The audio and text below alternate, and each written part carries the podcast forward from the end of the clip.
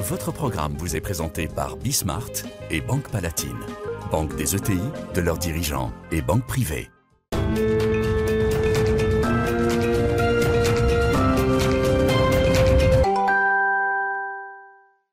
Salut à tous, c'est euh, Bismart. Euh, nous voilà de retour. Alors, comme je vous le propose de temps en temps, hein, une série d'interviews plutôt qu'un débat sur l'actualité économique du jour, ce qui permet d'ailleurs d'aller euh, un peu plus en profondeur sur un certain nombre des sujets dont on débat d'ailleurs hein, tous les jours à l'occasion de cette émission. c'est ce qu'on va faire avec Mathieu Courtecuisse, le patron de, SIA Partners. On va démarrer avec lui sur des éléments. Il y en a un qui vraiment me tient à cœur, enfin, parce que je, je voudrais vraiment, et Mathieu va m'y aider, alors lui, il, il baigne dedans, convaincre, vous convaincre l'ensemble de ceux qui ne sont pas encore convaincu que oui, ça y est, nous sommes dans une révolution industrielle, euh, les amis. Alors, sans doute la quatrième, j'en sais rien, peu importe le, numéro, mais euh, il s'est passé trop de choses entre Tesla et Moderna, voilà, deux secteurs euh, qui a priori n'ont rien à voir, et on a vu émerger de nulle part en mai quelques semaines en ce qui concerne Moderna, des acteurs qui sont aujourd'hui des acteurs décisifs et qui transforment absolument tout leur secteur. Il s'est passé trop de choses pour qu'on laisse ça de côté et qu'on puisse penser que c'est un épiphénomène. Alors Mathieu, en plus, il a des convictions très fortes sur euh, le métaverse. Donc euh, on va pouvoir parler de ça euh, largement. Et puis, on ira aussi sur l'intelligence collective et la façon dont on peut transformer et, accélérer en fait l'intelligence collective. Ça aussi, c'est une nécessité au cœur des entreprises. C'est l'autre grand sujet pour moi. C'est qu'est-ce qu'une entreprise encore aujourd'hui à partir du moment où vous allez travailler, je sais pas quoi, 3, 4 jours de télétravail.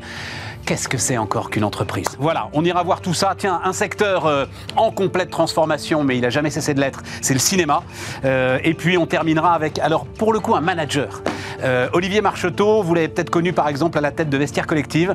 Aujourd'hui, il s'occupe d'une boîte qui est un des leaders européens de la traduction. Mais comment ça, la traduction? Mais enfin, mais, enfin, quand on voit ce que fait Google Lens, il n'y a plus besoin de traduction. Si, si, si, si, si. Le génie de la langue, ça existe. Ça existe encore, ça existera toujours. Et euh, Olivier Marcheteau donc, s'occupe de ça. Après avoir euh, un manager, un gars qui manage une boîte, ça m'intéresse aussi et ça m'a toujours passionné. C'est parti, c'est Bismart. Votre programme vous est présenté par Bismart et Banque Palatine, banque des ETI, de leurs dirigeants et banque privée.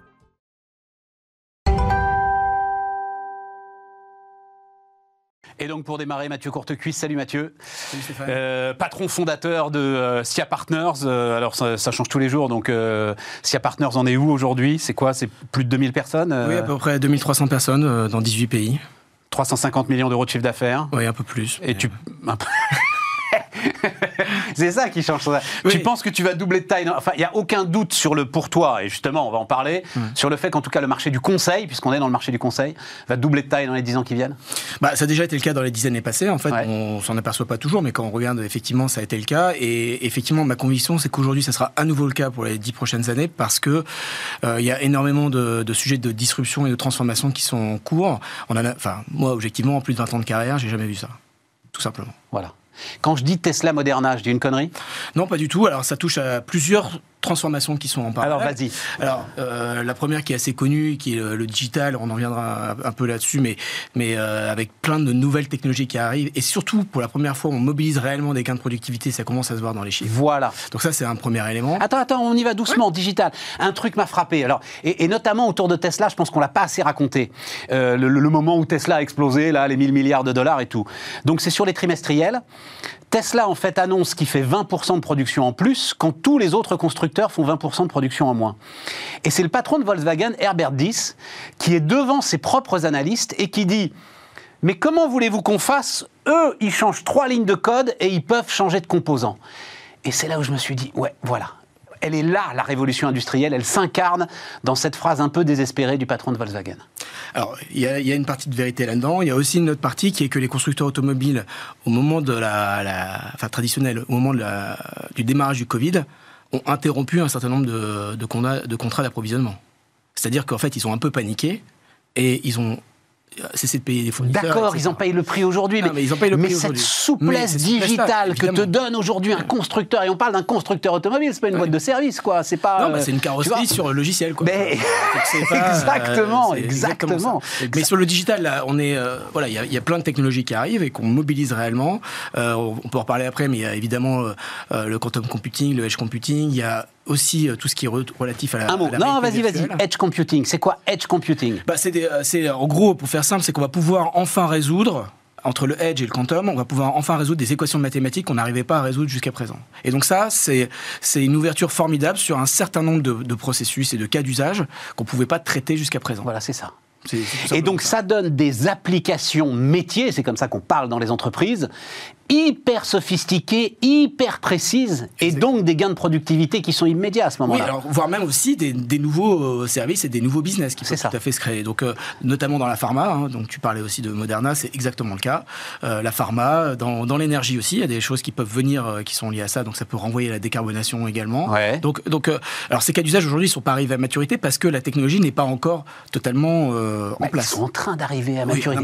Moderna, tu peux pas être plus à ah, maturité que. Oui, alors je parlais du, du, quantum en tant que. D'accord, d'accord. Mais oui, bien sûr, euh, il y a déjà des technologies qui existent qui permettent de faire tout un tas de choses. Mais ce que je veux dire, c'est que là, on est à la veille d'un moment où ça va encore basculer et accélérer. Donc, donc sur ce, sujet-là, c'est majeur. Et puis, il y a la réalité virtuelle euh, qui arrive de façon extrêmement rapide. On va en parler de la réalité virtuelle, on va en parler du, du métaverse qui est ta grande passion du moment. Intelligence artificielle, moi, alors je suis immergé hein, quand même euh, dans les boîtes. J'ai l'impression qu'aujourd'hui, quand même, oui, tu as plein de ce qui s'appelle l'époque, hein, voilà, plein de tentatives, plein de proof of concept, mais sinon, on n'a pas l'impression qu'il y a encore le potentiel réel que donnera l'intelligence artificielle. Je vois que tu n'es pas d'accord avec ça. Non, je suis pas d'accord parce qu'il y, a déjà des, cas d'application qui sont en place. Nous-mêmes, on travaille sur des cas d'application qui tournent autour de la météo, par exemple. Aujourd'hui, tu ne peux pas développer euh, des énergies renouvelables et les déployer à l'échelle si tu ne maîtrises pas l'aléa météo. Et ça, ça nécessite même du deep machine learning. Tout à fait. Et c'est opérationnel implémenté. Aujourd'hui, s'il n'y avait pas d'IA, il n'y aurait pas d'éolien, pour faire simple. D'accord, mais c'est un ordinateur qui tourne et qui a une puissance de calcul supérieure à, ce qu'il avait. Mais oui. ça ne. Euh, oui, et sur le plan algorithmique, c'est aussi des. Ça ne transforme pas de soi-même. On attend de l'intelligence artificielle qu'à la limite, il te propose des idées de transformation de business. Tu vois, que ce soit vraiment intelligence artificielle. Pas qu'il euh, il t'indique quand est-ce qu'il va y avoir du vent, quoi. Oui, mais simplement, c'est que s'il n'y avait pas d'IA, tu pourrais pas déployer à l'échelle euh, des énergies renouvelables. C'est quand même, euh, c'est quand même euh, majeur. D'accord. Et, et, d'ailleurs, ce qui se passe aujourd'hui, c'est que, par exemple, aux États-Unis, on a des difficultés pour le déployer parce qu'on a une très mauvaise, très mauvaise maîtrise des prévisions météo. Et ça veut dire que tu as un problème algorithmique de modélisation du climat et de modélisation de la prévision météo. Tu vois, aux États-Unis, la, la, prévision météo est exécrable. Parce et ça, ça, pose un énorme problème de déploiement des énergies renouvelables. Du fait du continent que ça représente, quoi, du fait de la structure continentale. Et, du fait qu'il y a beaucoup de montagnes aussi. Donc, oui, voilà, c'est ça, c'est géographique. Quoi. Exactement. Voilà, du coup, il faut investir davantage en, satellite, en, en, collection de la data et euh, analyse mathématique associée. Euh, comment est-ce qu'on fait pour euh, se mettre dans ce, dans ce rythme-là? Parce que euh, franchement, il n'y a, plus de temps à perdre, quoi. on est d'accord, Mathieu, là-dessus? Bah, C'est exactement la dichotomie actuelle, c'est-à-dire est-ce que c'est de la création ou de la transformation? Nous, notre métier, c'est quand même d'aider à, créer, mais aussi d'aider à transformer. Et, c'est un vrai sujet qui est posé aux investisseurs, c'est est-ce qu'aujourd'hui on met le paquet uniquement sur des nouvelles boîtes qui se créent, type Tesla, on va dire, ou est-ce qu'on croit à une thèse transformationnelle d'un certain nombre de, de, boîtes existantes? Et là, il faut que ces entreprises, elles démontrent leur capacité à le faire. Euh, si on prend l'exemple de, toujours si on reste dans le domaine de l'énergie, quand tu es un grand groupe pétrolier, tu dis je vais faire du renouvelable. Euh, Total. Le sujet... Total, je mets la moitié, la moitié de mon bénéfice, je vais faire 10 gigawatts de renouvelables par an. Il faut se rendre compte, les amis, hein, 10 euh, gigawatts, ça fait 3-4 PR de renouvelables par an. Mais si tu te places du point de vue d'un investisseur, pourquoi tu le fais via Total ou pourquoi tu ne vas pas directement vers des gens qui ne développent que du renouvelable? Parce que euh, la puissance d'engineering de Total n'a pas d'équivalent. Bah, il, faut, il faut quand même le démontrer. Il faut se transformer Pour, pour montrer ce caractère ensemblier, etc. Voilà. Euh, je dirais qu'il y a d'autres éléments. D'ailleurs, il y a la maîtrise du foncier, il y a la maîtrise de projets complexes. Il y a, plein d'éléments qui vont avec. Mais euh, c'est une thèse qu'il faut démontrer. C'est pareil pour la construction automobile. Est-ce que j'investis directement dans une boîte qui fait euh, du véhicule électrique de façon native ou est-ce que je considère que les, les, constructeurs automobiles historiques sont capables de se transformer? Tu penses quoi? Alors, non, moi, je veux bah la réponse de Mathieu Courtecuisse. Là. Bah, moi, je pense que si les dirigeants des boîtes traditionnelles d'aujourd'hui n'accélèrent pas le rythme, elle risque euh, d'être euh, face à des déconvenus. Ils n'ont pas encore pris la mesure, là. C'est-à-dire bah, l'ensemble des annonces là qui se multiplient si on reste dans l'industrie automobile. Pour toi, tu ne sens pas dans le sous-jacent une transformation comparable. Parce qu'il y a le sentiment du cliff dans le, la, falaise. où, ah, ça, risque de tomber. le coup, il la voit. Donc le problème, c'est pas sur des business où, le cliff est là et ressenti physiquement. Il n'y a pas de sujet. Mais si tu regardes, il y a encore 2-3 ans, c'était quand même pas si évident. Je te le confirme. Et il y a encore d'autres industries où aujourd'hui, ce cliff n'est pas totalement ressenti. Si tu prends le secteur bancaire, par exemple, tu vois le positionnement par rapport au développement rapide des crypto-assets et des cryptocurrencies, bah, c'est pas évident en termes de type de réponse. Ouais. Voilà. Mais alors là, le vieux dinosaure que je suis va dire, parce que quand tu parles, par exemple, alors allons-y, crypto, quand tu parles, parce qu'il faut bien euh, euh, séparer les deux, c'est-à-dire euh, le côté Bitcoin et tous ses amis, volatilité colossale, ultra spéculatif, et puis le côté qu'on appelle stablecoin, ce que les banques centrales d'ailleurs vont faire de leur côté, hein, monnaie digitale de banque centrale c'est deux instruments monétaires radicalement différents quand même. On est d'accord, euh, Mathieu. On peut pas mélanger les deux. C'est pas, pas le même sujet. On mange pas les deux, mais il y a aussi euh, une affaire de, de coût. C'est-à-dire que euh, aujourd'hui, quand tu, tu es commerçant tu fais une marge, je veux dire, quand tu es commerçant traditionnel, tu vas faire 5 à 10% de, marge, quoi, en gros. Bah, quand même, tu as 2% qui partent en commission sur les paiements. Sur les paiements. Bon, quand tu as quelqu'un qui arrive sur le marché et qui dit, moi, je vais le faire à 0,1%, ouais. Bon, il y a quand même une question d'équation mathématique qui est vite posée. donc, donc, avant d'aller dans des concepts très complexes, tu te remets à la place du commerçant et tu te dis, bon, bah moi, ça me fait augmenter de 40% ma rentabilité de mon, ma boutique. Donc euh, je pense que dans ces cas-là, tu réfléchis assez vite. Il y a un sujet. Il y a un sujet. Et là, c'est le déploiement à l'échelle, en fait, euh, d'un certain nombre d'éléments de, de, de, type NFT ou de crypto traditionnels type stablecoins. C'est ce que euh, Facebook est en train de faire.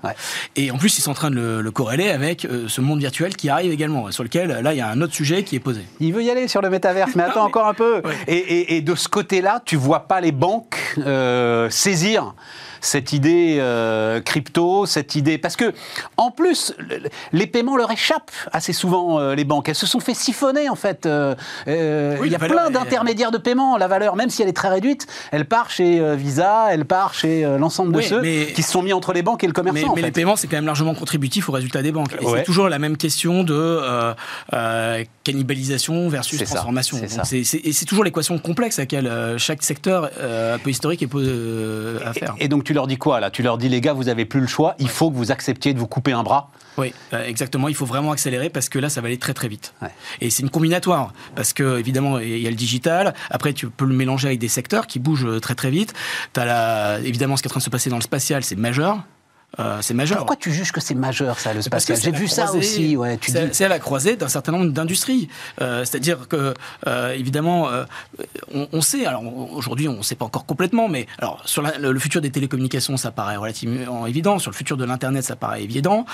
sur l'exploitation des images satellites, il y a énormément de cas d'usage qui arrivent. ça peut être aussi le cas en matière énergétique, hein, parce qu'il y a des, il y a des, il y a des POC, comme tu disais, qui travaillent sur l'énergie solaire en orbite spatiale. Donc, donc on, on, a quand même une série de technologies qui arrivent. Donc, Là aussi, on sait Avec en plus un effondrement des coûts, ce qu'on appelle le New Space aujourd'hui, c'est un effondrement des coûts en plus. Exactement. Donc ça, c'est quand même un élément... Donc celui qui est un génie, c'est Drahi, là, SFR, qui veut racheter Eutelsat. Je pense qu'il a raison. Je pense qu'il a raison. Voilà, c'est ça. Euh, il a, ça a un sens absolu. Ouais, il, est avisé.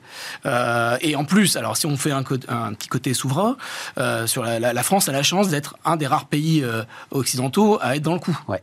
Voilà. Alors par contre, on a un problème, c'est qu'on n'a pas le même niveau de budget que les, Américains. Et en plus, un espace fonctionne avec des clés historiques de répartition géographique qui, datent des années 60. Ah puis qui, en plus, euh, enfin, quand, quand, enfin, c'est euh, c'est Stéphane Israël qui le racontait. Quand Bezos il lâche un milliard sur euh, ses initiatives New Space en 48 heures, le temps que la banque le débloque, en fait, Stéphane Israël, il va lui falloir deux ans pour avoir la même chose, quoi. Ouais, puis il va falloir qu'il aille négocier. Oui, c'est ça, voilà, deux ans. Euh, voilà. Et c'est infernal sur le plan même industriel.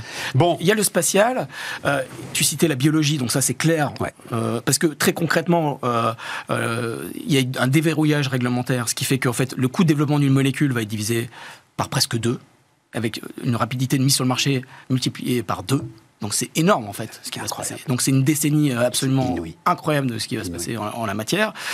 Euh, alors il y a un autre côté dans les révolutions, euh, il y a quand même la décarbonation. Alors là c'est quelque chose qui est un peu particulier parce que là tu as une dimension de destruction de capital qui est pas toujours évidente d'un point de vue de l'équation. D'accord Donc il va falloir accepter. En gros, pour, pour, résumer, aujourd'hui, Saudi Aramco, qui est assis sur je ne sais pas combien, 80, 80 ans de réserve, il va falloir qu'à un moment quelqu'un lui dise que ça vaut rien. quoi. C'est ça, quand tu dis destruction de capital, c'est ça, C'est aussi sur des installations effectives. C'est-à-dire que par exemple, prenons un exemple très concret. Tu es un logisticien, tu as, tu as des camions de livraison diesel. Ouais. Bon, tu as en général des crédits pour ça. Ouais. Bon, et parfois tu as une valeur résiduelle dans ton, dans ton bilan. Bah, En fait, bam, c'est un actif échoué, ça vaut zéro. actif échoué, c'est le mot qu'on va entendre de plus en plus. Et, le problème de ce qui s'est pas passé justement à la COP26, c'est que euh, là, la, la, régulation va se transformer en interdiction. Ouais. C'est-à-dire qu'en fait, on va se retrouver du jour au lendemain avec des effets couperés sur toute une série d'actifs. Et ça, c'est vraiment un énorme problème. Parce que la régulation, bon, elle peut être plus ou moins bonne, mais au moins, elle est calendarisée et on sait à peu près comment on va se situer. Mais par contre, quand tu as des interdictions qui tombent comme ça du jour au lendemain, interdiction de louer un logement, par exemple, parce qu'il n'a pas, il pas la bonne note de DPE, bam, voilà, donc ça, c'est des éléments de destruction de capital que tu as dans la sphère privée et que tu as évidemment dans les comptes des entreprises. Donc, il euh, va falloir faire un peu de stress testing dans les, euh, dans les bilans. Et donc, tu as du capital installé aujourd'hui qui va être détruit actif échoué. On voit tout à fait l'image, c'est des baleines, quoi. Oui. Échoué. Voilà. Alors, il y aura, il y aura aussi On ne peut même pas récupérer l'huile. Il y aura un petit, il y aura un petit black market. Hein, il, y aura, il, y aura, un petit marché noir avec des gars qui sont prêts à bon, prendre ça. Métaverse. Métaverse, tu dis, euh, Mathieu, les boîtes doivent aujourd'hui nommer un Chief Metaverse Officer. Alors, c'est déjà pris CMO, hein, c'est Chief Marketing euh, Officer. Oui. Bon, mais allons-y. Donc, un CMO, le Chief Metaverse Officer, raconte-moi ça. Bah, D'abord, je, je, pense qu'il faut euh, comprendre que là, euh, ça fait quand même maintenant un an et demi qu'on est sur euh, du Zoom, du Teams, etc. Et que de vivre en 2D, on a tous des frustrations. On n'en peut plus. On n'en peut plus. Voilà. Sauf que, en fait, euh, on n'a pas non plus envie de retourner au bureau. Au, au, au bureau. Voilà. Alors, c'est très variable sur les pays, mais il y a des pays, un pays qui compte beaucoup, les États-Unis, où les gens ne veulent vraiment pas revenir au bureau. Donc ça, c'est quand même un élément majeur.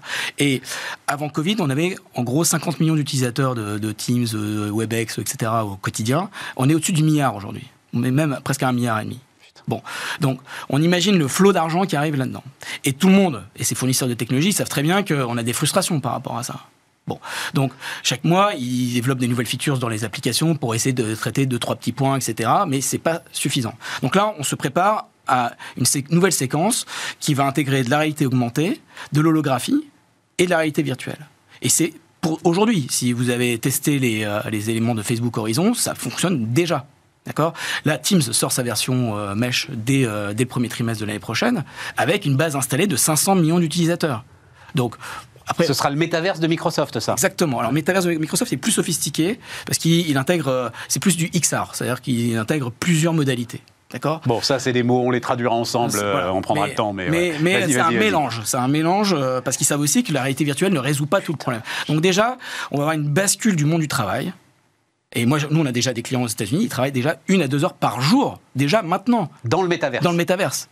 D'accord, c'est pas, je, je, suis pas en train de, de, je suis pas Jacques Attali, je ne parle pas de ce qui va se passer euh, bientôt. C'est, c'est. Je ne suis pas Jacques Attali. Donc, on est dans quelque chose qui est très concret et avec des sommes d'argent qui sont derrière, qui sont lourdes. Facebook, c'est 5000 personnes qui travaillent à temps plein depuis 5 ans, sans aucun revenu, sur la construction du métaverse. C'est pas lui qui est en réaction à une, à une procédure judiciaire. Non, c'est pas du tout ça. C'est 5000 personnes qui travaillent dessus depuis plus de 5 ans. Alors, dans le métaverse, on va pas faire que travailler. Donc, le travail, c'est une des modalités. Mais on va faire des rencontres amoureuses, on va euh, faire de l'entertainment, on va faire euh, des achats et on va jouer. Ouais, mais ça, c'est Second Life. Alors, moi, boomer, ouais. j'ai connu cette histoire de Second Life. Ça nous a emmerdé euh, au bout de, le, le au bout de trois des, semaines. Le niveau des technologies, il n'est pas le même. C'est ça. Tu vois, le succès aujourd'hui euh, des festivals de musique qui sont mis en place, euh, et le succès du gaming, oui. face à une génération aussi qui, oui. qui a l'habitude de l'immersion. Le problème, c'est le, bridge entre l'immersion et l'émotion. D'accord? Si je reviens sur euh, le monde du travail, ce qui est bizarre quand tu, tu le testes, c'est que donc euh, tu vas construire ton avatar, on va voir, tu peux même rajouter tes rides, tu peux euh, légèrement blanchir tes cheveux si tu le souhaites, enfin, tu peux faire exactement ce que tu veux. Le truc, c'est que donc c'est une, une, expérience immersive qui est très puissante. Il hein, faut le tester et tu vas voir, tu as vraiment l'impression d'être avec la personne, surtout si tu la connais déjà. Mais la personne qui est en face de toi est botoxée, c'est-à-dire qu'en fait, euh, son visage, il. Non, je comprends, je, comprends je, comprends, je comprends. Mais euh, là, dès l'année prochaine, on va avoir des calques c'est-à-dire qu'en fait, intégré euh, dans, dans, les headsets, tu vas avoir des calques qui vont commencer à reproduire tes émotions. Et donc, alors, Oui, si tu compares à Second Life, ouais, c'était il, y a plus de 15 ans. D'accord, oui, Donc il y a des éléments technologiques. Et je ne dis, pas, et je dis pas à 100% que ça va fonctionner. Je dis juste que c'est très probable. Et que derrière ça, ça veut dire que tu as un déplacement de valeur qui va se faire parce que ton temps de cerveau disponible, il est ce qu'il est. Tu vois, on peut pas l'augmenter pour l'instant, enfin en tout cas. Donc, donc, si tu passes une à deux heures ou trois heures par jour dans ce monde-là, il y a évidemment des déplacements de valeur qui se font. Bon, donc là, ça veut dire qu'il faut inventer les boutiques euh, qui vont être dedans, il faut inventer euh, tout un tas d'éléments qui vont être... Ok, Mais ok, ok. Au cœur de ça. Et c'est maintenant, là où tu insistes, c'est maintenant. maintenant. Et c'est là où euh, on voit aussi que l'émergence des NFT et des cryptos, c'est majeur. Il y a un autre point qui est très important, qui n'est pas abordé justement, ni compris par Thierry Breton, c'est la question de l'identité numérique. Et ça, c'est vraiment un truc fondamental. Parce que est-ce que tu auras le droit d'avoir un ou n avatars, puisqu'on aura plusieurs euh, écosystèmes qui seront en parallèle. Euh, donc pourquoi pas? Et la question de l'identité numérique, parce qu'en fait, tout le bazar qu'on connaît aujourd'hui sur les réseaux sociaux, il vient quand même en partie de l'anonymat. Et la question, la question, c'est euh, pour passer à l'échelle, est-ce que on aura une identité numérique certifiée ou pas? Ok, Mathieu. Mais alors, je vois l'immensité des sujets euh, que ça ouvre, à la limite, on n'a pas le temps. Moi, ce que je retiens de ton message, c'est il n'y a pas de temps à perdre, c'est maintenant, c'est pas un gadget. Voilà. Il faut expérimenter, et, donc, il faut, il faut quelqu'un dans chaque entreprise d'une certaine taille, qui regarde quelle est son exposition à ce, monde virtuel et qu'est-ce qu'il doit faire, qu'est-ce qu'il doit tester et qu'est-ce qu'il doit éventuellement même considérer euh, un peu plus que ça. Mathieu Courtecuisse, le patron de SIA Partners, était notre premier invité euh, sur Bismart. Votre programme vous est présenté par Bismart et Banque Palatine, banque des ETI, de leurs dirigeants et banque privée.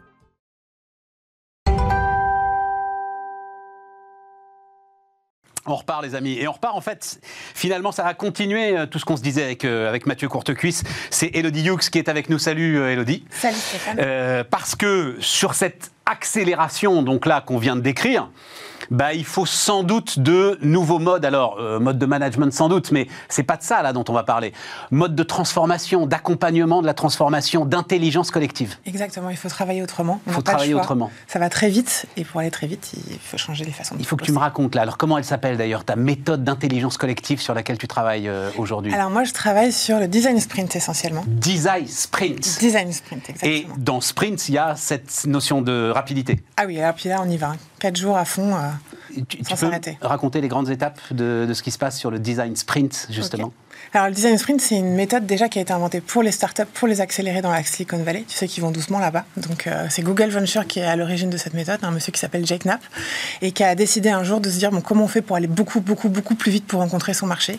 Et il a inventé une méthode euh, d'abord sur cinq jours, puis après sur quatre, euh, où on part d'un problème. Donc ça peut être je veux un nouveau produit, mon produit ne marche pas, euh, je veux un nouveau service, ma boîte ne marche plus, euh, je vais déposer le bilan. Enfin vraiment beaucoup de problématiques business.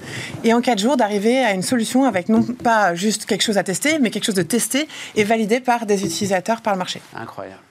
4 jours. Incroyable, 4 jours. Mais vas-y, vas-y, vas-y, on a, on a le temps. Je veux, je veux, je veux décomposer le truc. Alors, euh, sans donner les secrets de fabrication, parce que c'est ta boîte, donc euh, tu ne veux pas non plus tout balancer comme ça. On peut lire le, le, livre bah, de Jack Knapp. Il faut l'organiser quand même, il le faut l'organiser. Voilà. C'est quelque chose qui paraît assez magique, et ça l'est. C'est pour ça que je suis vraiment passionnée par, par cette méthodologie. Mais en gros, tu arrives et tu prends tous les membres d'un codir, euh, et tu leur dis, OK, on s'enferme pendant, allez, deux jours. Alors souvent, ils râlent un peu. Hein. C'est difficile de Ça se joue avec le codir, donc il faut que ça se joue au sommet de la boîte. Il faut que ça se joue au sommet de la boîte, ou en tout cas avec les gens qui ont vraiment les mains dans le cambouis, qui connaissent le projet et qui peuvent décider derrière d'avancer ou pas. Ouais. Ça sert à rien de faire ça avec des stagiaires. On, peut le faire. Hein. Je le fais avec des étudiants. non, mais ça peut être les strates euh, intermédiaires. Ça peut être, j'en sais rien, moi, le, chef des ventes. Ça peut être. Euh, à partir du moment où il a un moyen d'action derrière. Effectivement. Il faut quand même des gens qui, font et qui savent faire. Voilà. Donc on réunit euh, des membres qui sont comme dans l'intelligence collective finalement, qui vont avoir des compétences très diverses. Donc ne mettez pas tout le marketing ensemble, ça marchera moins bien. et qui vont travailler pendant deux jours avec plein de petits exercices contraints. Et il y en a où ils vont râler. Hein. Il y a des moments où c'est pas sympa. Avec des post-it, des gommettes, pas d'ordinateur, pas de mobile, rien. On, on les coupe des de tout. Post-it? Des post-it. Mais t'es même pas avec Klaxoon, enfin on a euh, cette... Allez, Klaxoon, ça peut marcher. Allez, Klaxoon, ça, peut marcher. D'ailleurs, Klaxoon nous a sauvés pendant le, confinement, tu penses bien, parce qu'on a continué ah, bah, à faire des design sprints et il fallait les faire en ah, bah, remote. et puis souvent, il y a des logiques internationales aussi, et effectivement, on utilise ce genre d'outils. Mais après, c'est vrai que c'est bien aussi de sortir des écrans, euh, de se mettre face à soi, à une feuille, un papier, un crayon, et, créer. Alors on va me dire, oui, mais tout le monde n'est pas créatif, c'est pas possible. Et bien en fait, cette méthode, elle a cet avantage-là, c'est qu'en fait, on va t'emmener d'exercice en exercice pour que tu arrives à créer, en fait. On va contraindre ton cerveau, te contraindre par le temps, te contraindre aussi parce que tu vas devoir travailler tout seul et tomber non pas de la qualité, et ça c'est assez extraordinaire dans cette méthode, tu cherches pas de la qualité, mais tu cherches à produire des tonnes et des tonnes et des tonnes de solutions. Le maximum possible. Des fois, on va dire, je t'ai 5 minutes, il me faut 50 solutions.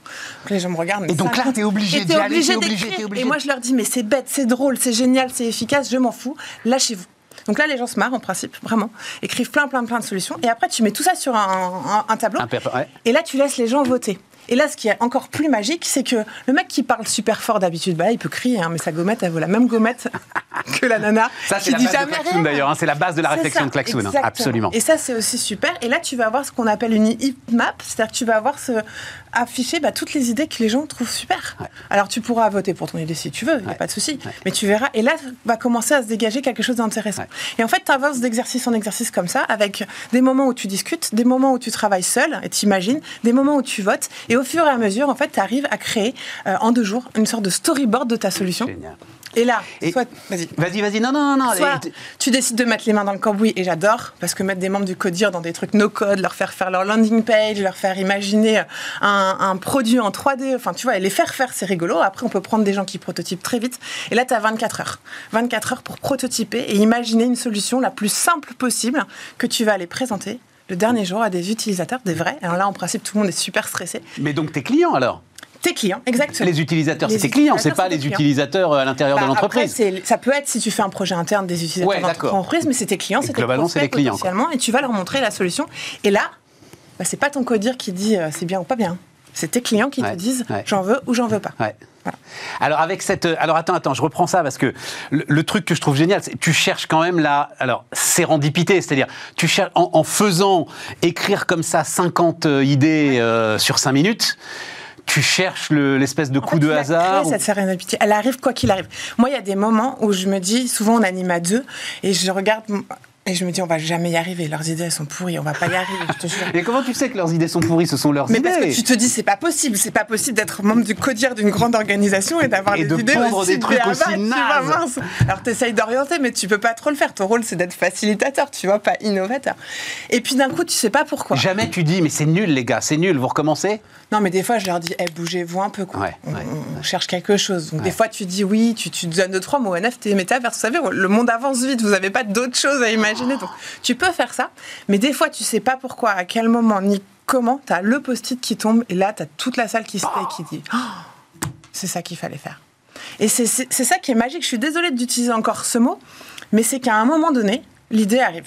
et aujourd'hui, sur, j'ai fait une cinquantaine de design sprints, il n'y a jamais eu un design sprint où il n'y a pas eu ce moment où tu dis c'est bon, je l'ai. Et ce qui ressort de ça, c'est que tu peux avoir mis des équipes qui s'entendaient pas forcément au départ, qui n'aimaient pas bosser sur le même projet. Tu ressors de ça, c'est le projet de toute l'équipe. Personne n'est capable de dire c'est telle idée d'un tel ou le truc d'un tel. Tu vois, tout et ça, c'est fort. Et là, les gens, qu'est-ce qu'ils veulent faire? Ils se tapent dans le dos, ils veulent tous travailler ensemble. Et ça, pour un CEO, pour un patron de grande entreprise, ressortir en quatre jours avec des équipes, alors nous on dit tout le temps alignées, etc., mais qui veulent sortir le projet, c'est génial. Et quand tu as un projet. Oui, mais attends, parce que le post-it qui a été le post-it de révélation, tu sais qu'il a mis ce post-it-là Oui, mais en fait, comme tu fais plein d'exercices comme ça, il y en a des centaines de milliers de post-it. et donc pour arriver à ta solution, c'est pas un post-it, mais c'est peut-être 50 post-it qui ont fait. Et quand tu mets tous les gens faire leur storyboard, la dessiner ensemble, qui a dessiné Alors après, j'ai un autre sujet sur aller le présenter aux clients. Tu sais, c'est la fameuse phrase d'Henry Ford. C'est si j'avais demandé à, des clients ce qu'ils veulent, j'aurais dopé des chevaux. C'est-à-dire, j'aurais fait des chevaux qui galopent plus vite. J'aurais jamais fait une voiture. Le client, est-ce que c'est en fait le bon bêta-testeur de ta solution? Pas forcément, parce que tu vas le surprendre. Effectivement, pas, pas forcément tout le temps. Alors, tu vas le surprendre. Déjà, moi, j'arrive avec une solution, quelque chose qui est prototypé. Des fois, on va me dire, oui, c'est trop beau, c'est normal qu'il achète. Non, alors il faut faire attention à bien sélectionner ses, clients. Je vais te donner un exemple. Lego est une entreprise qui ne bosse qu'avec le design sprint. Et euh, enfin, moi, j'ai grandi avec du Lego, j'admire Lego. Et Lego, il y a pas longtemps, ils ont sorti un truc qui s'appelle Vidéo, tu vois, un truc en vidéo, réalité augmentée, etc. Moi, j'ai acheté ça pour mes gamins. Je me suis dit, c'est génial, ça va être extraordinaire. Ils se sont plantés. Et je me dis, comment Lego a pu se planter? Ils font des design sprints tout le temps, ils avancent, ils ont arrêté leur truc. Ils ont dit, en fait, on a interviewé que des clients Lego passionnés par Lego. Donc, il y avait un biais. Ouais. Donc, c'est à ça qu'il faut faire attention. C'est prendre un panel de clients vraiment différents euh, et, te débrouiller pour que tu n'aies pas un biais de tes clients qui t'adorent et qui sont comme des dingues devant chaque solution que tu sors ou qui te détestent parce que ça peut arriver. Moi, j'ai vu des clients détester euh, leurs prestataires et de toute façon, ils n'auraient pas voulu une bah, bonne et puis, ils ne vont pas rester clients longtemps. bah, oui, a priori, ouais. Et voilà. Donc, il faut effectivement faire attention. Et puis après, tu peux aussi lancer quelque chose à plus grande échelle et lancer des choses sur le web, tu vois, où tu... Tu peux citer un certain, quelques-uns des, des gros clients avec lesquels tu as travaillé pour nous... nous, on travaille avec des grandes banques comme BNP, comme le Crédit Agricole. On travaille aussi dans le food avec McDonald's. Alors, si on prend McDo, tu peux nous raconter ce que tu as fait pour je McDo peux pas raconter exactement. Souvent, c'est des très gros projets de transformation, des, des, des, gros, gros projets. Et euh, malheureusement, on a des NDA sur 99,9%. Ben oui, c'est ça, c'est normal. BNP, tu m'avais dit que c'était euh, c'est autour d'Arval, hein, leur, grosse flotte d'automobiles. Mais typiquement. Non, non, mais ça me permet juste de refaire passer aussi un petit message, euh, parce que euh, j'aime bien, on met de l'info sur l'hybridation, sur la transformation des business models, les banques sont en train de devenir les plus gros possesseurs de parcs automobiles au monde. Enfin, Société Générale est en train de faire un move énorme. Et euh, dans la valo de Société Générale, s'ils vont au bout de ce move, l'automobile, ce sera un tiers de leur valorisation, la banque deux tiers. Donc, on comprend bien qu'ils aient besoin de qu'ils aient besoin de toi pour avancer sur ces sujets-là. On oublie beaucoup? Parce que moi, euh, tu le sais, j'accompagne beaucoup d'entrepreneurs et je pense que l'innovation vient des entrepreneurs. Et moi, ce que je découvre au fur et à mesure d'aller dans un grand groupe, c'est qu'il y a des compétences de dingue. Mais sérieusement, arrêtez les codires, arrêtez les réunions et, et, valoriser toutes ces compétences, tous ces talents qu'il y a en entreprise. Des fois, ça me fait vraiment de la peine de voir des gens avec autant de potentiel qui travaillent pas finalement ensemble, ils font juste se présenter des slides, qui avancent à petits pas. Aujourd'hui, je recrute, moi, dans l'auto, je peux te dire que je rencontre des gamins qui ont 25 ans, qui sont rentrés là en pensant que ça allait tout révolutionner parce que la mobilité bouge et que c'est accélère, etc. Et aujourd'hui, ils sont prêts à se barrer pour aller dans des startups juste parce qu'ils s'ennuient. Alors qu'ils sont brillants. Les gamins sont vraiment brillants. Et, que, les enjeux, et que les enjeux pour l'automobile, ils sont là, quoi. Ils sont, là. Et là, il y a vraiment un danger pour le coup. Et donc, c'est pour ça que je dis, alors effectivement, souvent on me dit le design sprint, mais non, vivez-le, parce que souvent on signe, tu sais, ah, les gens sont pied à du mur. ce que tu veux dire. Ils n'ont plus le choix. Et ils nous disent, bon, de toute façon, c'est pas toi, c'est foutu, on est dehors. voilà. Donc, allons-y. Après, ils y reviennent. Non, en plus, toutes les boîtes sont conscientes au moins d'une chose, c'est de l'accélération. On vient d'en parler là pendant 20 euh, minutes avec Mathieu Courtecuisse, de l'accélération de la techno, de l'accélération du temps. Donc, euh, il faut aller vite pour sortir des solutions opérationnel. C'est ça qu'ils veulent aujourd'hui. Hein. Exactement, vite et efficace. Mais ça veut dire que ce truc qui était né pour les startups dans la Silicon Valley, alors tu y étais toi-même hein, dans la Silicon Valley il y a voilà euh, quelques temps, voilà quelques temps. Non non, puis ce qui est bien, c'est que tu t'es planté, tu as créé, tu t'es planté. Enfin, cette fameuse histoire de euh, tomber neuf mois, neuf fois et se relever 10. Ah bah là, je l'ai bien vécu. tu, l'as bien vécu, Elodie. Mais, oui, mais en même temps, ça renforce vachement ton discours. Donc, ce truc fait pour les startups, aujourd'hui, en fait, tu le mets dans les grands groupes. C'est ça qui est intéressant. Exactement. Exactement. Et je pense que c'est la secret sauce aujourd'hui de la transformation, de mettre de l'intelligence collective, de faire venir des facilitateurs extérieurs. On n'a pas la solution, on n'est pas les experts, on n'est pas, on n'a pas la tech, on n'a pas la vision. Non. Mais aujourd'hui, mettre des gens qui sont des facilitateurs, des entrepreneurs comme moi, des gens qui, ont vécu beaucoup de choses, qui comprennent les enjeux. Non, mais surtout, ils n'ont pas les biais de pouvoir. Je crois que c'est ça le plus important. Exactement. Et Tu es capable de t'exprimer à chacune des strates de l'entreprise de la même façon. C'est pas ton sujet. Exactement. Par contre, je ne livrerai pas 150 slides à la fin. Ils auront un prototype des clients satisfaits et après ils pourront et ça, c'était aussi impressionnant. Tu vois, tu parlais d'Arval. Et eh ben, ils ont parfait de cahier de spécifications et tous les docs derrière. Ils ont donné à la DSI qui était avec nous hein, le proto et ils ont développé. En trois mois, la solution était sortie. Ça fait trois ans qu'ils essayaient. Donc ça veut dire que c'était un sujet de DSI. tu nous as dit. Il y en a beaucoup de sujets DSI. mais ce que je veux dire, c'est qu'on a arrêté de perdre du temps. Et aujourd'hui, ils ont monté une structure qui fait que ça, que des gens comme moi qui facilitent tous leurs projets. Là, euh, euh, Mathieu Courtecuisse, là, il nous a dit, donc le fondateur de SIA Partners et tout, c'était passionnant, il nous a dit il faut maintenant, maintenant, que les entreprises, les grandes entreprises, nomment un Chief Metaverse Officer. Tu es d'accord avec ça, euh, Elodie Je pense est un peu pushy. mais il dit c'est maintenant que ça se passe, il était convaincant. Hein. Il, faut, il faut mettre ces méthodes, je pense, tu vois, de facilitation et tout ça dans les mains pour qu'on puisse créer ça. Parce qu'aujourd'hui, tu dis à quelqu'un, tu deviens Chief Metaverse Officer, comment il va mettre tout le monde d'accord pour faire des projets? Ouais, Tu as raison. Non, il faut créer des projets et intégrer tout ça dans le. Il faut mettre des facilitateurs, des gens qui vont mettre tout le monde ensemble, des projets transverses. Ah, ça fait peur, mais oui. Et comment on fait pour que demain, il y ait des métaverses? Comment on lance quelque chose là, maintenant, dans 4 jours, et qu'on teste si nos clients en veulent ou pas? Super. Ça, voilà. Merci, euh, Elodie. Avec grand plaisir. Merci beaucoup. Partagez. À bientôt.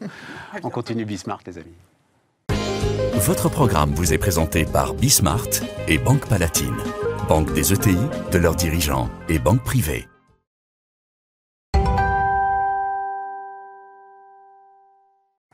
On repart, les amis, on repart avec. Alors, euh, ça va vous sembler euh, euh, peut-être un petit peu en marge de tout ce qu'on raconte là depuis une demi-heure. En fait, pas du tout.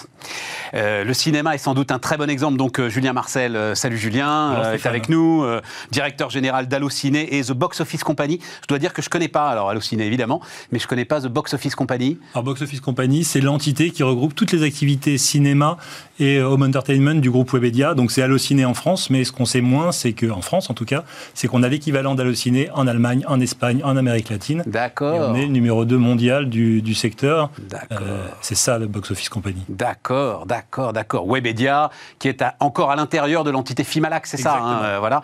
Et qui est peut-être d'ailleurs, enfin on le sait aussi assez peu parce que la marque n'est pas dans le B2B, mais une de nos plus grandes puissances digitales aujourd'hui en termes de plateforme, quoi. C'est un euh, vrai leader, c'est un vrai leader mondial, hein, Webedia, sur le jeu vidéo, l'influence, les nouvelles formes de, de médias. Il faudrait peut-être faire un peu de marketing de marque, non Tu crois pas, bah, euh, Julien, qu'on connaisse la marque Webedia, qu'on soit fier de ça dans le savoir-faire que dans le faire savoir. ouais, voilà. Hein, ouais. Mais c'est peut-être un, oui, mais c'est peut-être un sujet pour les recrutements, pour tout ça. Enfin voilà, euh, montrer votre puissance, quoi, à un moment. Moi, j'aimerais bien. Bah, voilà, c'est pour ça que je suis là.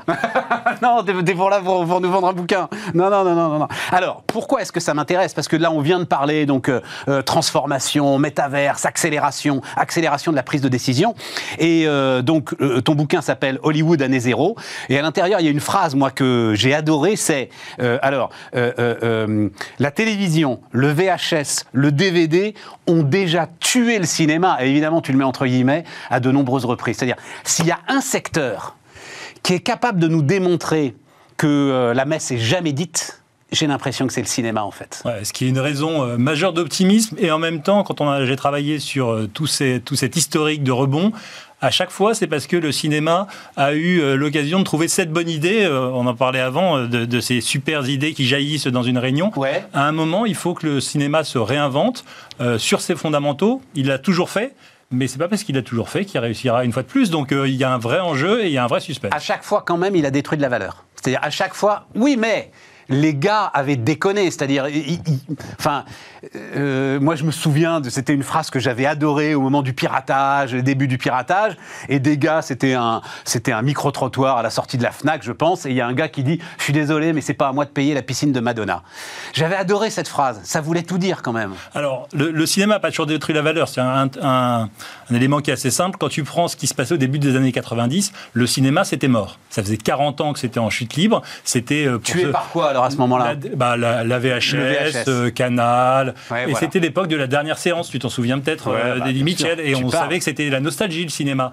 Et quand tu es passé de 450 millions d'entrées à 110 millions d'entrées en chute libre pendant 40 ans, tu peux assez logiquement te dire la messe est dite. Et pourtant, il y a eu une invention à ce moment-là c'est le multiplex. C'est les, Belges de Kinépolis, repris par euh, Pathé dans le sud de la France, qui se sont dit et si on réinventait le format et qu'on faisait des multiplex Et entre 1993 et 2019, on est repassé de 115 millions d'entrées à 210 millions d'entrées. Le marché, il s'est quasiment multiplié par deux. Donc, euh, il y a des ressources formidables. Bon, là, on est un peu retombé avec la crise, mais euh, on oui, mais on venait de 450 millions d'entrées quand même. Donc, il a fallu quand même accepter de détruire un peu de valeur. Et dans le même temps, le home entertainment, le streaming ont émergé, et donc les œuvres ont plein de nouveaux territoires pour euh, s'exprimer et créer euh, énormément de, nouvelles valeurs. C'est l'autre truc qui est frappant dans ton bouquin fantastique, c'est que systématiquement, il y, a eu des gars à l'intérieur du métier pour dire vous êtes en train de tuer le métier. Moi, je me souviens des polémiques sur le multiplex. Le multiplex, c'était la fin du cinéma, la fin du cinéma indépendant. On est d'accord, Julien, c'est tout le contraire finalement. Ah bah le, le, multiplex a été, ça a sauvé le cinéma, concrètement. Et puis ça a cohabité avec les cinémas indépendants. Et aujourd'hui, ce qui est aussi passionnant, c'est quand on réfléchit au, format, un peu comme euh, le retail, hein, la grande distribution qui se dit est-ce que des hypermarchés de plus en plus grands, c'est vraiment l'avenir ou est-ce qu'on doit revenir au centre-ville? Est-ce qu'on doit réinventer les services qu'on offre?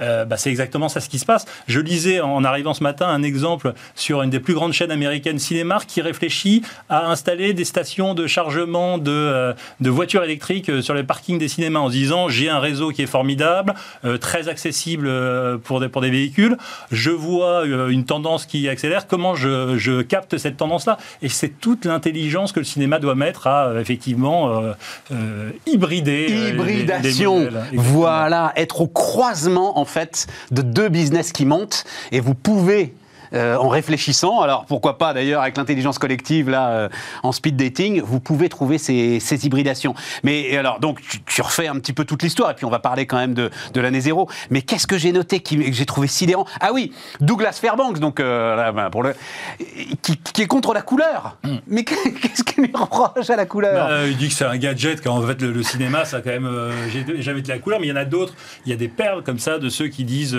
bah non le, cinéma le son c'est quand même un gadget et en fait, on sait tout. Mais ça, à la limite, je le comprends. Et puis, alors, tu, tu, c'est génial parce que il euh, y a le, hum, euh, comment dire, l'ordre de convocation en fait de l'ensemble des acteurs d'un grand studio il va falloir qu'ils aillent devant un micro pour qu'on teste leur voix. Exactement. Et là, tu sens bien qu'il y en a qui disent Putain, je vais pas passer. Ah si je parle comme ça, je vais pas passer. Quoi. C'est ça qui est bah, fatigant. face à toutes ces révolutions technologiques, il y a toujours une hésitation en disant Mais est-ce qu'on n'est pas en train de perdre notre âme? Euh, Les sièges qui bougent dans les cinémas, le 4DX qui est présent dans plein de salles, euh, Pathé Gaumont en France, est-ce que c'est bien? Est-ce que c'est pas bien? Est-ce que c'est toujours du cinéma? Euh, Les écrans ICE de nos amis de CGR de La Rochelle qui ont conquis l'international, ben, c'est une technologie formidable d'écran immersif qu'ils ont commencé à installer dans tout leur cinéma en France. C'est GR Cinéma, qui est la deuxième, troisième chaîne de cinéma en France, qui est allée au Moyen-Orient, en Arabie Saoudite, en Espagne, en Californie.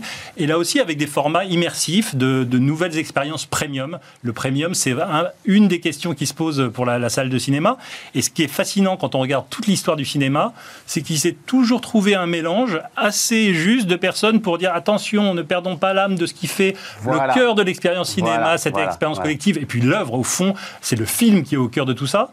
Et puis toutes les innovations qui peuvent venir autour, certaines qui ont tout changé, d'autres qui ont disparu aussi vite qu'elles sont apparues. Mais je crois que c'est ça la force du cinéma, cette capacité à innover en permanence. Il ne faut pas le perdre de vue. Et là, par exemple, tu as Scorsese qui s'inquiète, j'ai adoré cette de marvelisation, c'est ça Du cinéma. Tu m'expliques ce que c'est la marvelisation euh, Attention, on rentre, c'était avant, avant la crise, mais c'est cette inquiétude de dire si le cinéma se résume à une série de sagas avec des super productions, mais il n'y a plus de place pour de la création originale, euh, on va perdre. On prend tous les meilleurs acteurs en mode Real Madrid. Euh. Et, là, toi qui t'intéresses au business, il y a un exemple très frappant parce qu'un des axes de mon livre, c'est aussi la comparaison entre comment fonctionnent les Américains et comment fonctionnent les Français.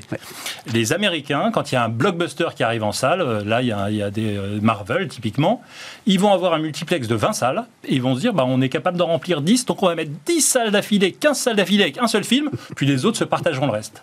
En France, le contre-modèle de ça, l'archétype, tout le monde est à peu près d'accord contre ce modèle en France, l'archétype c'est les Halles, plus grand cinéma d'Europe, voire même du monde, avec 3 millions d'entrées par an avant la crise. Et eux, avec une vingtaine d'écrans, ils passent 25-30 films par semaine. Et, chaque fois que j'en parlais avec mes collègues américains, ils me disaient, mais vous, êtes, vous êtes fous, vous êtes débiles, il y a un truc, pourquoi vous ne remplissez pas vos salles? Et en fait, il y a une idée, c'est, euh, comme le disent les Américains, c'est d'être long-term greedy, de penser loin en création de valeur, c'est de dire à tout moment, quand quelqu'un arrive dans un cinéma, il doit y avoir quelque chose qui s'adresse à lui. Et donc le fan du blockbuster qui arrive et qui se dit zut, ma salle est complète, ben, il reviendra le lendemain. Mais celui qui débarque dans le cinéma et on lui dit ah ben non, ici c'est juste euh, que ce blockbuster sur 20 écrans, il va rentrer chez lui, il va se dire, mais en fait, c'est pas pour moi la salle de cinéma. Et là, on va mettre un bon moment pour aller le rechercher. Ouais, t'as raison. Même si là, alors, même si là, tu arrives à un moment et tu l'écris, moi je trouve ça très intéressant. Donc c'est l'arrivée du streaming. Alors là, il y a un chiffre que j'adore, que je vais répéter 100 fois, qui est le, le, de business. Les plus gros consommateurs de streaming sont aussi ceux qui fréquentent le plus les salles de cinéma. Voilà. Bah, euh, c'est une évidence en fait. Non, c'est pas une évidence, c'est une leçon d'économie que seuls les Français ne comprennent pas. Tu sais, les Français, ils pensent que c'est un gâteau qui se partage. Et quand tu leur dis, c'est une mayonnaise qu'on agite et qui monte, en fait, quand tu l'agites, c'en est la Alors, Il faut pas être complètement naïf parce qu'il peut y avoir un peu de compétition, mais moi, le, le, chose dont je suis persuadé, c'est que la vraie compétition, se dire streaming contre salle, c'est un peu comme se dire, ou la vraie guerre commerciale mondiale elle est entre l'Allemagne et la France. Hein, c'est vraiment ça l'enjeu et qu'on oublie que de côté, il y a la Chine. Bah, dans notre business, euh, oui, il y a une compétition compétition saine entre streaming et cinéma, mais il ne faut pas perdre de vue que la vraie compétition pour le temps de cerveau disponible, elle est face aux jeux vidéo, qui prend une grosse partie. Elle est face aux réseaux sociaux, à la vidéo sur les réseaux sociaux. Et donc se dire, euh, je focalise toute mon énergie si je suis une salle sur le streaming ou quand je suis streaming une salle, sur la salle, c'est une erreur. Et d'ailleurs, Netflix ne s'y trompe pas, qui commence à euh, embarquer du jeu vidéo dans sa plateforme. Donc, Donc, tu veux dire les académies, par exemple, les différentes académies, Oscar, César et tout, qui exigent la sortie en salle pour que le film soit récompensé, est-ce gourde de combat? Je ne sais pas si elle se gourde de combat parce qu'en fait, un film de cinéma, ça reste un film de cinéma. Il y a quelque chose d'unique à, la salle de ciné, à la salle de cinéma. Donc ça, moi, je suis, euh, je suis pas forcément euh, euh, convaincu de ça. Ce que je dis juste, c'est que les deux se nourrissent. Et en fait, derrière cette tension, il ne faut pas perdre de vue qu'il y a un petit historique, qui est que Netflix historiquement a été aux États-Unis assez hostile à la salle de cinéma. Là où Amazon, par exemple, a toujours été pro-salle de cinéma. Et donc, quand on se lance au petit jeu des pronostics, euh, parce que je parle aussi des évolutions de, réglementation qui demain rendent possible le rachat d'un circuit par un gros acteur, de, un gros studio, par exemple, euh, si tu me demandes mon pari, je parierais beaucoup plus sur le rachat par Amazon d'un gros circuit américain. Bah, ils l'ont fait avec. Ah non, ils l'ont fait avec un studio. Et eh oui, tout à fait. Ils l'ont fait avec, un studio MGM. Euh, Mais demain, de la même manière qu'ils se sont positionnés sur Whole Foods euh, dans le, dans le food aux États-Unis, on pourrait très bien imaginer qu'ils aillent plus loin dans, le circuit de distribution. Dans cette offre click and mortar, comme on disait il y a quelques années, qui mélange le digital et le, et le présentiel et le physique. Et je pense que Amazon est probablement un de ceux qui pourraient euh, participer à une redéfinition du secteur qui, d'une manière ou d'une autre, va venir. Ah bah de toute façon, et puis la puissance financière entre Amazon et Netflix n'a rien à voir, hein, il ne faut pas l'oublier. Mais ce serait un sacré coup de tonnerre, hein, parce que Amazon enverrait là le signe que même lui, euh, GAFA d'entre les GAFA, euh, pense que euh, le cinéma en salle a de l'avenir. Moi, je suis persuadé que le cinéma en salle, a beaucoup d'avenir et que le, la salle, par son expérience collective, présentielle, bah, elle reste quelque chose d'assez unique et que, en fait, les plus gros talents créatifs rêvent toujours de ce moment unique où la salle est réunie, un peu comme les acteurs veulent vivre l'expérience du théâtre. Un mot, Julien, parce que tu en parles des Chinois, notamment Wanda, qui a largement désinvesti. La Chine est en train de se refermer. Euh, on nous promettait. Hein, euh, ils n'y arrivent pas. Euh, ils ont beaucoup de mal en fait à faire des blockbusters mondiaux. Alors, ils n'y arrivent pas, ou peut-être qu'ils le rapprochent par un angle différent, c'est-à-dire qu'effectivement, euh, Wanda s'était lancé dans l'aventure du rachat du plus grand circuit américain, qui était aussi le plus gros circuit européen, AMC, Odeon, etc. Ils se sont complètement désengagés, et dans le même temps, ils investissent très fortement en Chine sur la production de méga blockbusters chinois qui pour l'instant ne s'exportent pas encore euh, complètement, mais euh, leur idée c'est euh, comment je construis une offre créative très forte sur mon marché pour ensuite repartir à la conquête du monde par le contenu plutôt que par le, le lieu. C'est pas encore gagné, mais, mais je pense qu'il faut être modeste quand on étudie tout ça. ça, je le confirme. Absolument. Ça s'appelle Hollywood année zéro. Donc, euh, Julien Marcel, j'ai pas le nom de l'éditeur, mais toi, tu le connais. C'est les éditions Box Office. Ah, bah oui. Bah voilà, on est, on est de sali par semaine. Merci, Julien. Merci, Stéphane. Allez, on termine. Bismart, les amis. Votre programme vous est présenté par Bismart et Banque Palatine, banque des ETI, de leurs dirigeants et banque privée.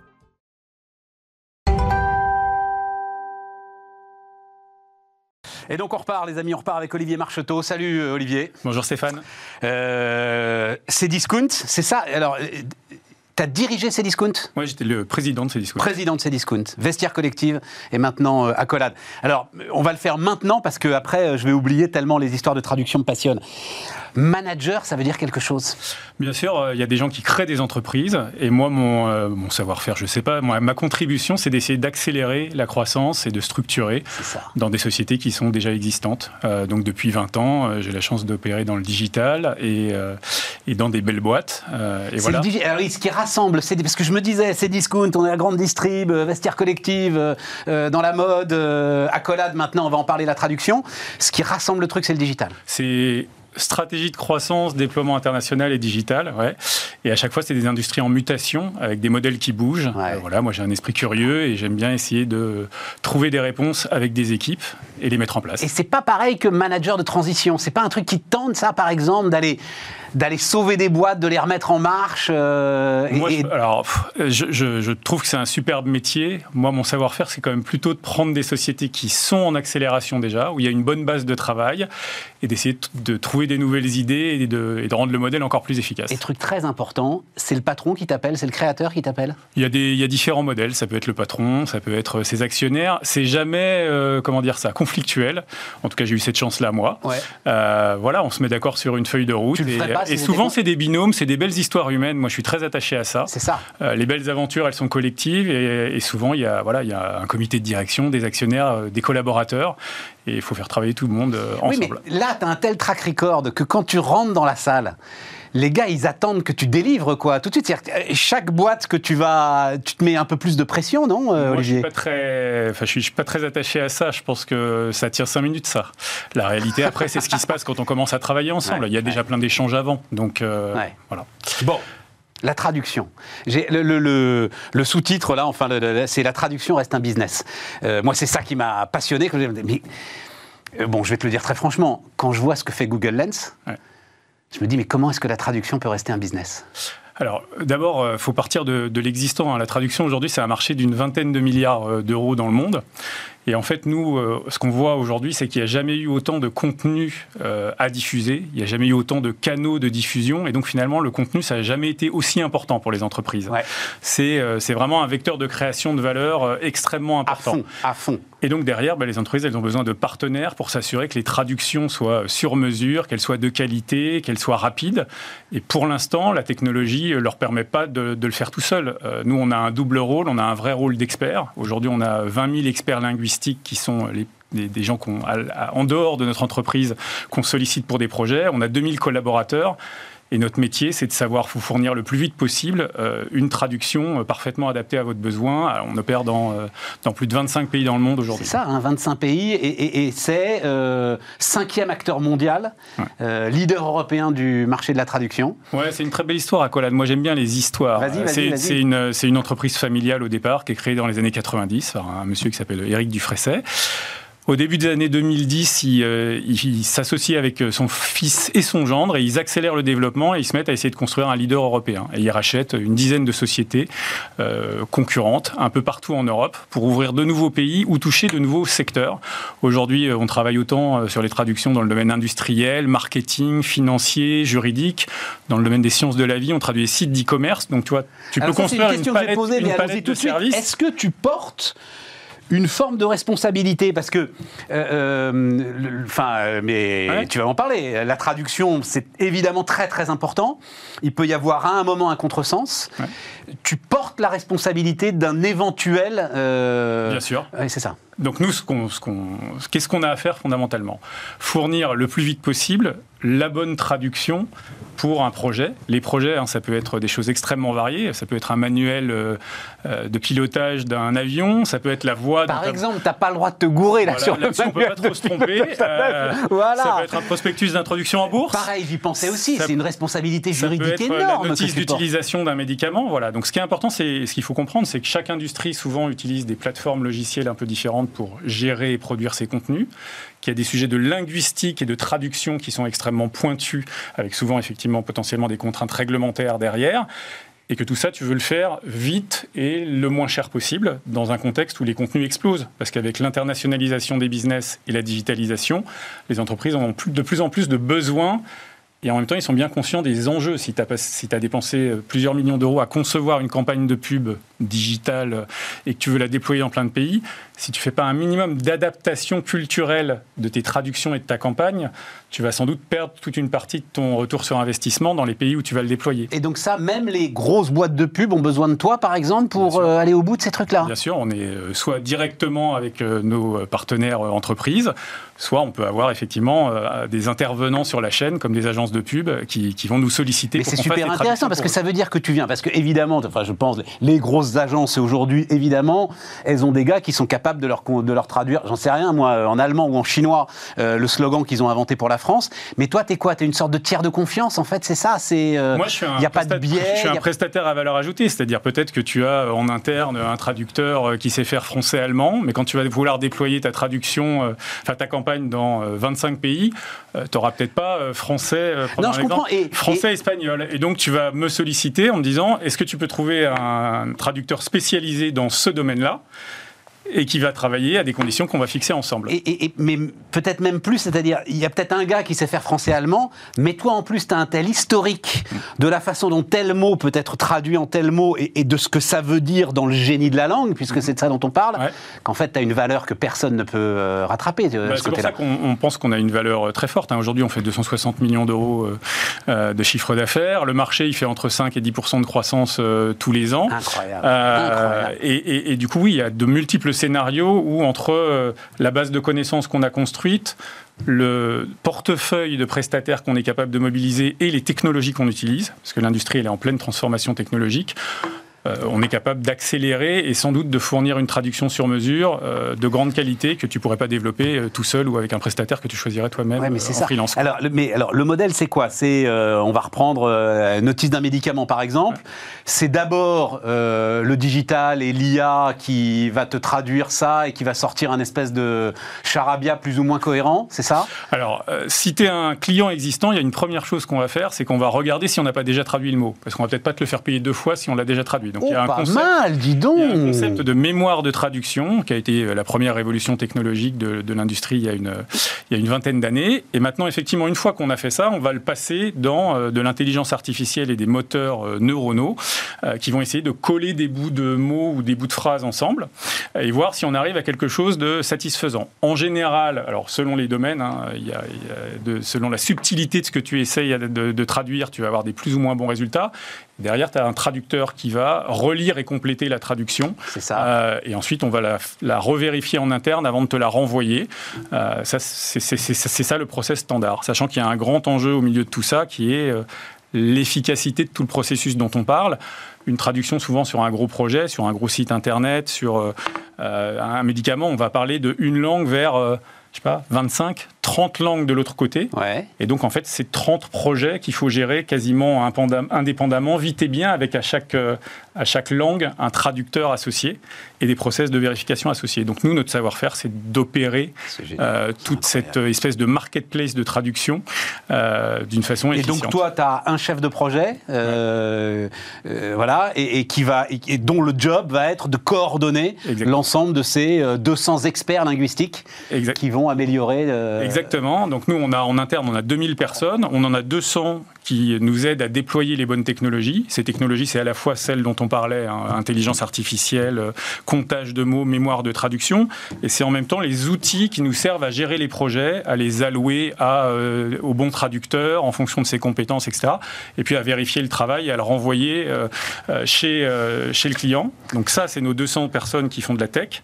Et à côté, on a euh, plus de 1000 personnes qui sont des chefs de projet et ou des traducteurs euh, et qui font, euh, bah, voilà, qui font passer le projet d'une étape à une autre et qui en vérifient la qualité à la fin. Je reviens à Google Lens quand même, Olivier, qui me bluffe, moi. Enfin, c'est un jeu, c'est... voilà.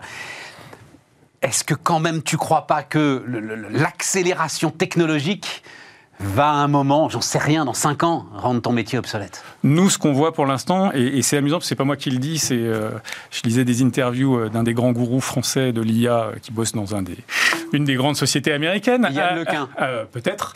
moi, j'ai discuté de ça avec Yann Lequin, il est d'accord avec toi. Et, donc, et qui dit que pour l'instant, le moteur, il sait apprendre des choses de façon un peu répétitive, mais que ce qu'il n'arrive pas à faire, c'est qu'il n'arrive pas encore, comme un enfant le ferait, à auto-apprendre. Voilà. Donc nous, peut-être qu'il faut jamais dire jamais Hein. Il y a des gens, moi j'étais chez, chez Microsoft et chez MSN à l'époque où les gens disaient que l'annuaire ne serait jamais dépassé par le moteur de recherche. l'annuaire, pour ceux qui sont jeunes, c'était des êtres humains qui choisissaient les réponses à la place de, de l'algorithme et de l'intelligence. Donc euh, ne disons jamais, en tout cas, euh, comme disent les Américains, pour le futur proche, non, ça n'arrivera pas. Il y, a une deuxième, il y a une deuxième question qui est si tu es euh, aujourd'hui le patron d'une grande entreprise dans l'automobile et que tu as une voix qui te parle dans la voiture qui a été traduite, est-ce que tu veux prendre la responsabilité et le risque de dire j'ai appuyé sur un bouton, la machine m'a fourni une traduction, et je, personne d'autre ne la revoit. Nous, on pense qu'on est encore loin de ces scénarios-là. Ils existent sur des contenus qu'on appelle nous informationnels, qui sont une petite partie du marché, et où en fait ils étendent le marché. C'est-à-dire c'est des choses qui étaient potentiellement pas traduites avant, et que maintenant bah, les entreprises peuvent traduire à moindre frais. Par contre, sur tous les contenus à valeur ajoutée et subtile, ça, ne se passera pas, en tout cas pas demain matin. Un dernier point qui va me permettre de boucler l'émission. J'ai pas eu le temps d'en parler avec euh, Julien Marcel, mais ils appellent ça aux États-Unis euh, la barrière des 2 cm. C'est ça.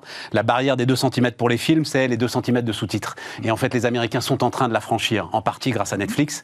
Et donc là aussi, euh, tu fais hein, des sous-titres et de la traduction de contenu vidéo et tout. Et là aussi, tu as un boulevard. Quoi. Il y a beaucoup d'opportunités. Les créateurs ne vont pas accepter ce que tu disais. Le gars qui a mis deux ans de sa vie dans un film, il va pas accepter qu'il soit mal traduit. Il y a beaucoup d'opportunités, on se régale, et, euh, et c'est ce qui est incroyable, c'est la diversité de notre métier, parce qu'on fait des traductions dans tous les domaines, et donc ça a une richesse euh, extraordinaire. Je suis sûr, mesdames, messieurs, que vous n'imaginiez pas ça euh, autour de la traduction. Moi, en tout cas, j'imaginais pas ça. Merci, Olivier. Merci, Olivier Marcheteau, qui était notre dernier invité du jour sur Bismart. On se retrouve demain, évidemment.